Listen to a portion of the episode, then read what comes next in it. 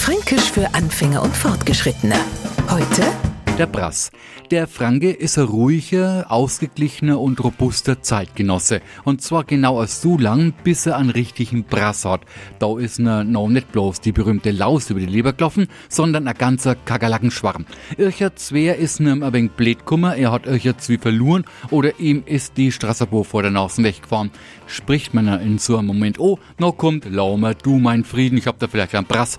Um das Ganze jetzt für den Nicht-Franken einschätzbar zu machen, Franke mit einem Brass ist mit Vorsicht zu genießen. In diesem Moment ist er nicht nur schlecht gelaunt, sondern richtig sauer und steht kurz vor der Explosion.